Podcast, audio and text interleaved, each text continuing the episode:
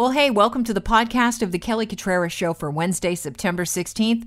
Today on the podcast, a rare Canadian diamond may make history at auction this month, and we'll tell you all about it and why it's so rare and just how much it could fetch. Plus, we'll be talking to our astronomy expert from York University, Paul Delaney, about the possibility of life on Venus and why we keep looking for life on inhospitable planets where we could never survive. Let's start off with a message from our Premier. In Ontario, we've done better than most, but we can't take that for granted. A second wave of COVID 19, it's coming. And the officials are telling us that the second wave could be more complicated than the first one. So we can't sit back, we can't wait. And that's why we've been working around the clock to get ready for the second wave. All right, Travis Dhanraj, our Queen's Park uh, bureau chief for Global News, joins the show. Travis, welcome to the program. Morning. Good to talk to you. It's been a little bit. Yeah, it has been a little bit. Hope you're doing well. Uh, see you all the time on Global News and hear you on the other shows, so I know that you are. So enough with the pleasantries. Let's just get right to Ford. He says a second wave is coming and with complications. Did he give any more, um, I guess, elaboration as to what he means uh, by this one could be complicated?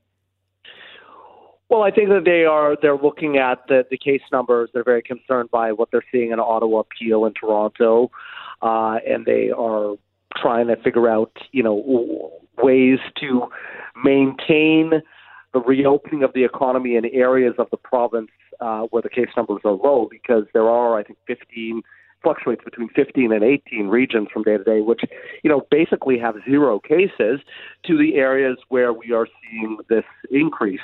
Uh, you know, we have new reporting this morning that the government is putting a proposal to cabinet today that looks at some of these private social gatherings, which, you know, the health minister has said, the medical experts have said are part of the major problem uh, in these, you know, problem areas and they are looking at reducing the um, number of people that are allowed in these social gatherings.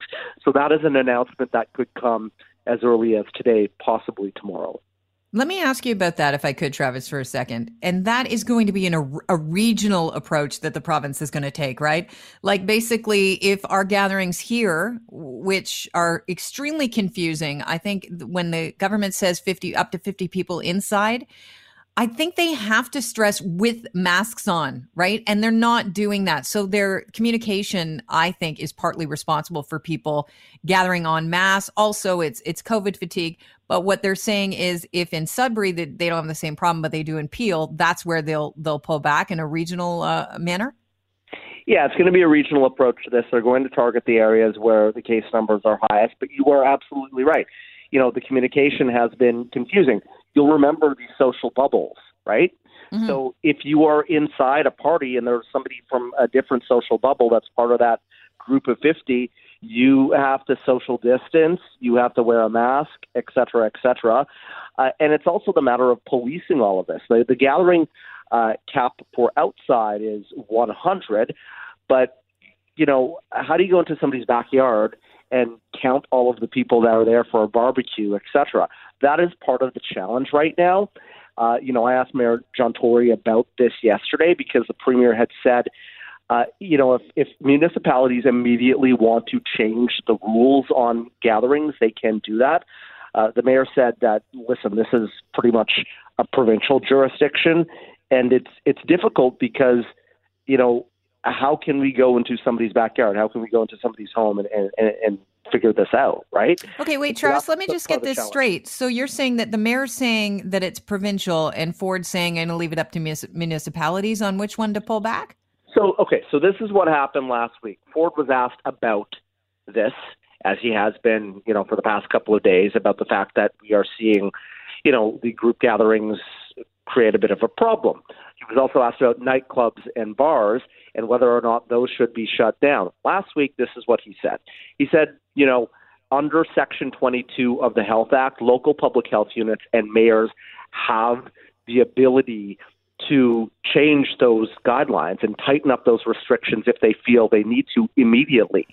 The mayor, I was I asked him about that and he said, "Listen, the the premier and I are working well together, but we politely agree to disagree on this. Hmm. We have consulted with our lawyers, and our lawyers tell us that the province has more leeway when it comes to this, and that it would really need to come through a provincial order. It looks as though that process may be happening right now with the province. Uh, as I said, that fall pandemic plan is in the works. There are, you know, uh, proposals going to cabinet right now, and the premier did say yesterday at his news conference that they are on top of this, that they're going to have a lot more to say later this week. So we'll right. see where it goes, but that's that's basically what the the split is between municipalities and province right now. I'm going to ask Loretta to get uh, clip number six ready from Doug Ford. If I could get you to do that, Loretta, because um, Travis, you just uh, spoke about what he had mentioned uh, at the press conference about announcements that could be coming down the pipe. So let's hit this uh, this clip. We're going to be all over this, so just stay tuned. Over the next day or two, we're going to be rolling out, out announcements for regions that are affected, and also about the uh, the testing and taking the burden off uh, the hospitals and, and, other testing areas. Mm-hmm. Now, you obviously you're at these pressers. You follow this. This is your beat. This is what you do for Global News. But a lot of people are busy during the day, and quite frankly, COVID fatigue. So, what is Doug Ford hinting at that last announcement? We talked about the regional, um, you know, clawing back of social gatherings, but the next announcement where uh, testing is concerned, because we understand yeah. there's long lineups. Oh, you know, you just got to pop on Twitter or Facebook to see some of the pictures and the videos of these assessment centers. I was at, you know, I'm back at Queens Park now. Uh, well, you know, sometimes, but I was walking past Women's College uh, on Monday. There was a huge line, more than a block long, for that assessment center.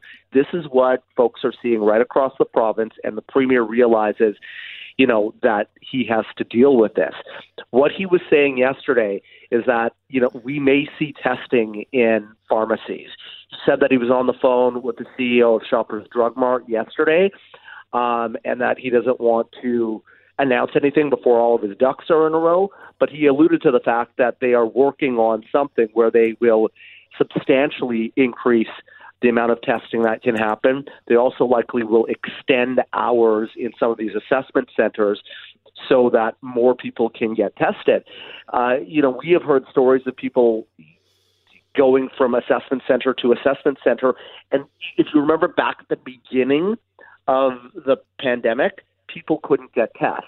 And yeah. testing is really the key. And so they have to get uh, a handle on that. They have to get these lines down, and that's something that they're working on right now as well. So, Travis, one of the other things that at the beginning of this pandemic that was problematic was the fact that um, labs couldn't handle the volume of tests coming in. We're all good there now if we extend the amount of places where tests can be conducted.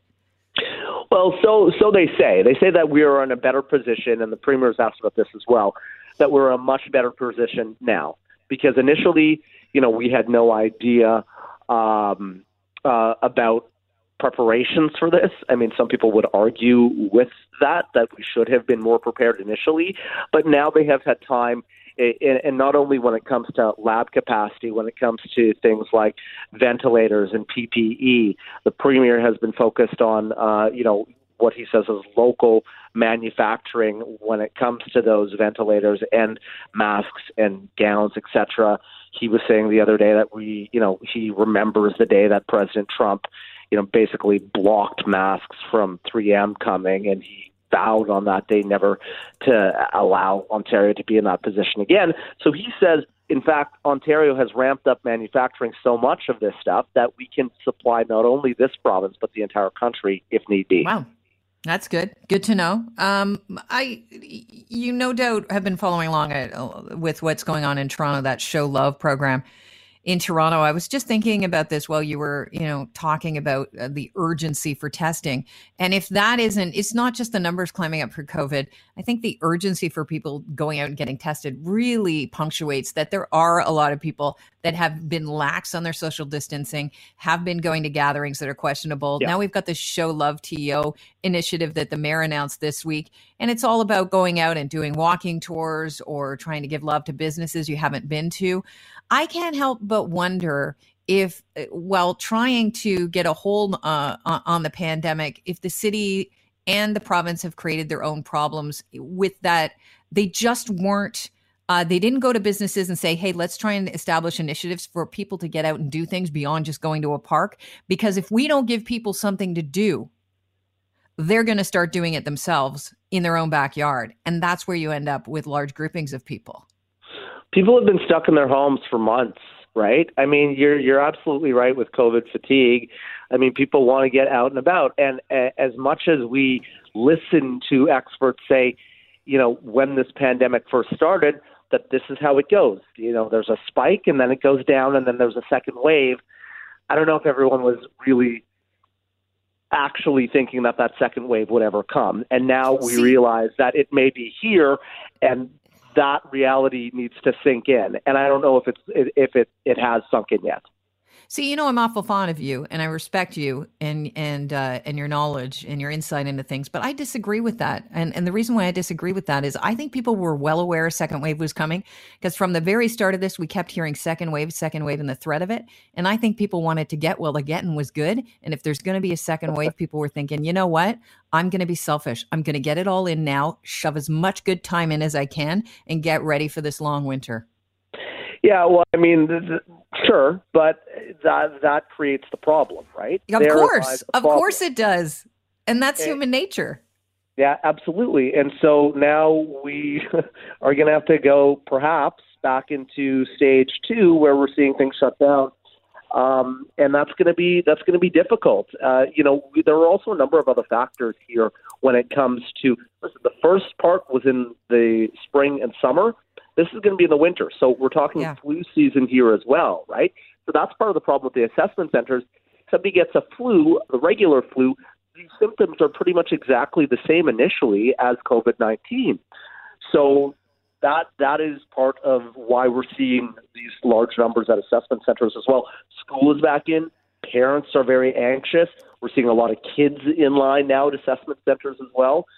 So it, it kind of is, as the premier said the other day, the perfect storm.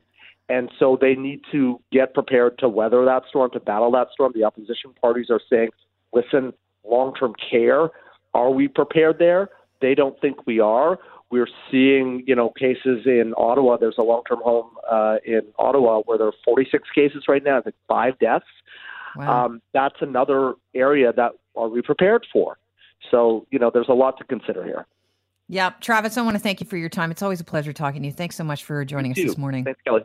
Talk to you soon. Nice way to start off the day. Uh, Travis Dhanraj, although kind of a buzzkill, the topic, I'm not going to lie, but listen, this is what we have to talk about. We have to make you aware of what the big stories of the day are and what the threats are as far as COVID 19. So uh, nice to have him on. Uh, I enjoyed that thoroughly.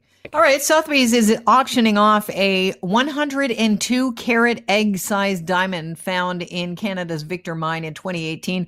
Could set records. Darren Long is the co host of The Real Money Show and VP of Sales for Guildhall Wealth Management, a firm which helps clients invest in gold, silver, and investment grade diamonds. So we've reached out to him. Welcome to the program, Darren. Thanks for having me. It's a pretty special diamond that you're going to discuss there.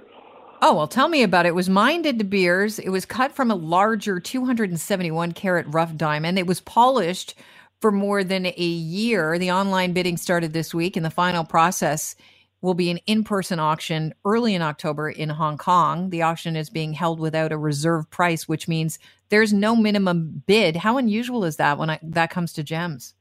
Well, that's unprecedented move for a diamond of this importance and value, and it's being held through Sotheby's Hong Kong. And that means basically that the highest bid takes the diamond. There is no reserve on the stone. And uh, because of its importance, it's only the second time an, an oval shaped diamond of this size has been on the auction block in history, and only the eighth time in history that we've ever seen a diamond of this size. So it's more than likely this could fetch the highest price ever for this type of stone. So does that signal that they're pretty confident nobody's going to lowball? Nobody's going to try and get this like people want this diamond. Well, they know the pre-estimate, uh, pre-auction estimate was between 10 to 30 million, and this diamond carries with it the the perfection of the four C's. Its its carat size is enormous. It's a lollipop or egg. Uh, its color is is pure. There are no imperfections in the diamond. It's rated flawless and the clarity and cut is excellent in terms of uh, the year that it took to cut the stone. It's unprecedented, but that's typical in the industry. It is how long it takes sometimes to cut a stone of this magnitude, uh, of this importance, and it is going to go for a very high price. I believe it will get close, if not beat the all-time high. Okay, so when you say um, it is flawless, it, it's rated D in color. Can you tell us what a, what a flaw would what we can what would be considered a flaw, so that we can understand what it means when something's flawless when you're talking about diamonds? Right. So, in terms of flawless versus non-flawless stones, think of it uh, as looking at a white diamond and seeing a black spot on the diamond, and that's just a carbon imperfection uh, for lack of a better term, it's just coal inside of the uh, diamond itself. And the diamond uh, is, in this case, without any of those imperfections. And the rating scale for white diamonds starts at D. So D is the highest you can be rated. There is no C, B, or A. And it goes all the way down to Z. And then below Z would turn to colored diamonds, which is our uh, specialty at Guildhall. So this particular diamond carries with it every perfect aspect of what you could ask for in an auctionable diamond, and I think that's what really. Uh, gives us the impression that Sotheby's expects the highest amount uh, paid for this diamond, and that people will come and pay that amount, and which means there needs to be no reserve whatsoever. Whatsoever. Uh, only about 1 or 2% of all diamonds end up being a type 2A. What is a type 2A? Because apparently this diamond is one. It is a type 2A and it is perfection. The type 2, 2A diamond means it has excellent polish and excellent uh, symmetry. It means it's completely colorless, so there is no modifier inside. Sometimes you'll get a white diamond, and when you're getting the report and looking at it, you'll see that it says uh, in in in in terms of um, a different tinge. It could be a bluish tinge to the white diamond. This one is colorless. It's chemically pure, and there are no traces of what they call nitrogen or boron impurities. So this is as good as a diamond could possibly be. There is no better rating for a diamond than the Type 2A.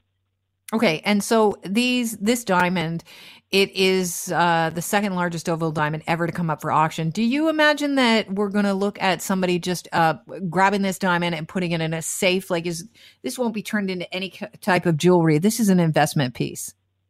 Well, it is an investment for sure. It depends on the buyer. For for instance, when you're looking at diamonds of this magnitude, number one, the buyers uh, are generally going to be private. They're not going to be exposed to the public. You're not going to find out who the individual is unless a company's making a big push and maybe a Graff or a Winston type of purchases being made.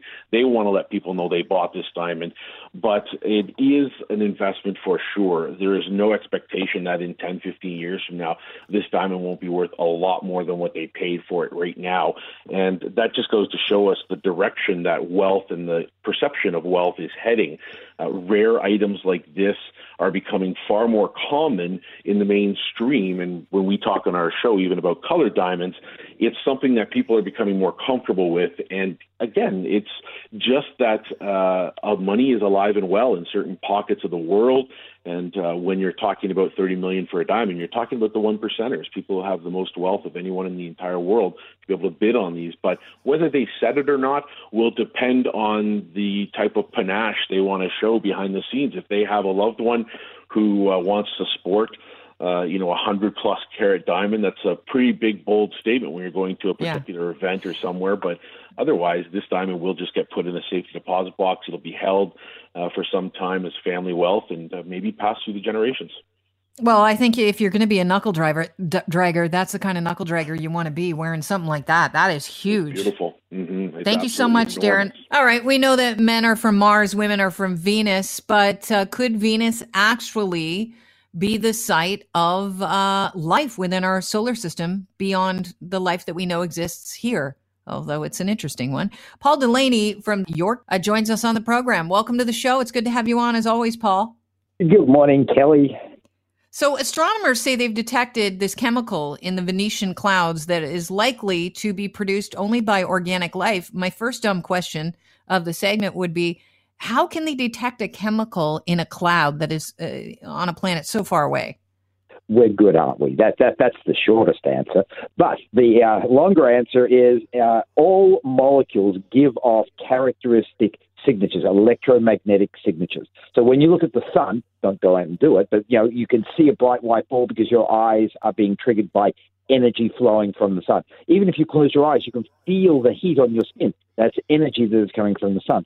We can look for those types of characteristic signatures from molecules. And in this particular instance, phosphine is the molecule in question, it gives off a radio wavelength signature, which we are able to detect here on Earth. And we did with the Atacama Array and the James Clerk Maxwell radio telescopes. So it's a radio signal that this particular molecule is transmitting, and we've tracked that signal's origin down to phosphine in the Venusian atmosphere.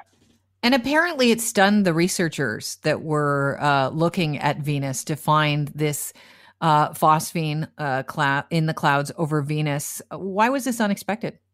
Well, on Earth, phosphine is made by uh, um, microbes that don't like oxygen, anaerobic microbes. Uh, so we find it here on Earth associated with life. We, we can also produce it artificially, uh, but it is made by life that doesn't like oxygen. So the story goes that uh, these researchers were looking at the Venusian atmosphere and thinking, okay, let's have a, a bit of a snoop for this particular molecule, uh, because obviously the Venusian atmosphere doesn't have any oxygen. And as far back as the 1970s in Carl Sagan, it was mooted that you know, maybe the atmosphere of Venus had the possible traces of life. And so the uh, researchers decided to sort of you know, rule that possibility out by looking for this phosphine line, and they found the line. So they didn't rule out the existence of it. They just you know, stoked the fires of possibility that maybe, just maybe, there is, you know, some form of anaerobic life in the Venusian atmosphere. But, right. but I've got to I've got I've got to underscore the fact it's only a possibility. I mean, you you can make these molecules chemically, geologically associated with lightning and volcanism. So huh. it's one possibility. It's not the only possibility. Okay, so why are we making such a big deal out of it? Is it just the first time that life's been uh, kind of uh, hinted at uh, that that actually we can follow in our solar system?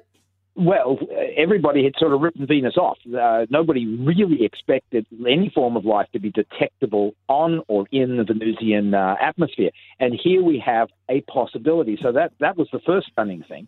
And the second thought is that uh, the, the chemical, the ways you make a phosphine chemically we don't expect to be present in the Venusian atmosphere. We've captured uh, signs of phosphine in Jupiter and Saturn, but those are really extreme environments. Venus is extreme in a way that doesn't suggest phosphine is a likely chemical reaction. Uh, so everybody is looking at this going, well, there's phosphine there. Is it could it really be associated with past life or current life on Venus? It's a possibility and therefore extremely exciting, but it is only one possibility. I don't want everybody to suddenly think, oh, all of a sudden we've got life on Venus.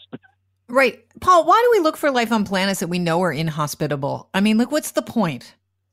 Because we find the strangest results when we're not expecting to find any results at all. You, so is it just because I, we're inquisitive by nature or is there some sort of can this help with our existence or, you know, Venus really has a lot to tell Earth development and planetary development entirely. Uh, you know, it, it's it's hot there at the moment. Like the surface of Venus is like 450 degrees Celsius. Why? Because of a runaway greenhouse effect. What's in the atmosphere? Carbon dioxide. Gosh, what happens if we put a lot of carbon dioxide in the Earth's atmosphere? Are we going to end up like Venus? Ah. This type of scenario unfolds when we look at planetary atmospheres. We want to understand how planets evolve from the beginning through stages of what we call habitability, creating life as you and I know it. What could be an outcome here on Earth? And we obviously don't want to do that experiment here. I really don't mm. want to do that experiment here. So you look to other planets for those cues. And Venus is a great place to look for climate models. Uh, for climate models, maybe it's a good place to look for life. That's what you know is is generating this excitement. Paul, it's always a pleasure having you on the show. I really love your take on things like this. Thank you so much for joining us. You're welcome, Kelly. Have a grand day. You too. 640 Toronto expert in science and astronomy, York University prof, Paul Delaney. Well, that's it for today's podcast. Thanks so much for joining us. If you like this podcast and you enjoy the Kelly Cutrara show, spread the word. We'd love to have more people tune into the podcast. As I always say at the end of the show, I couldn't do this without you and I wouldn't want to. So the more the merrier.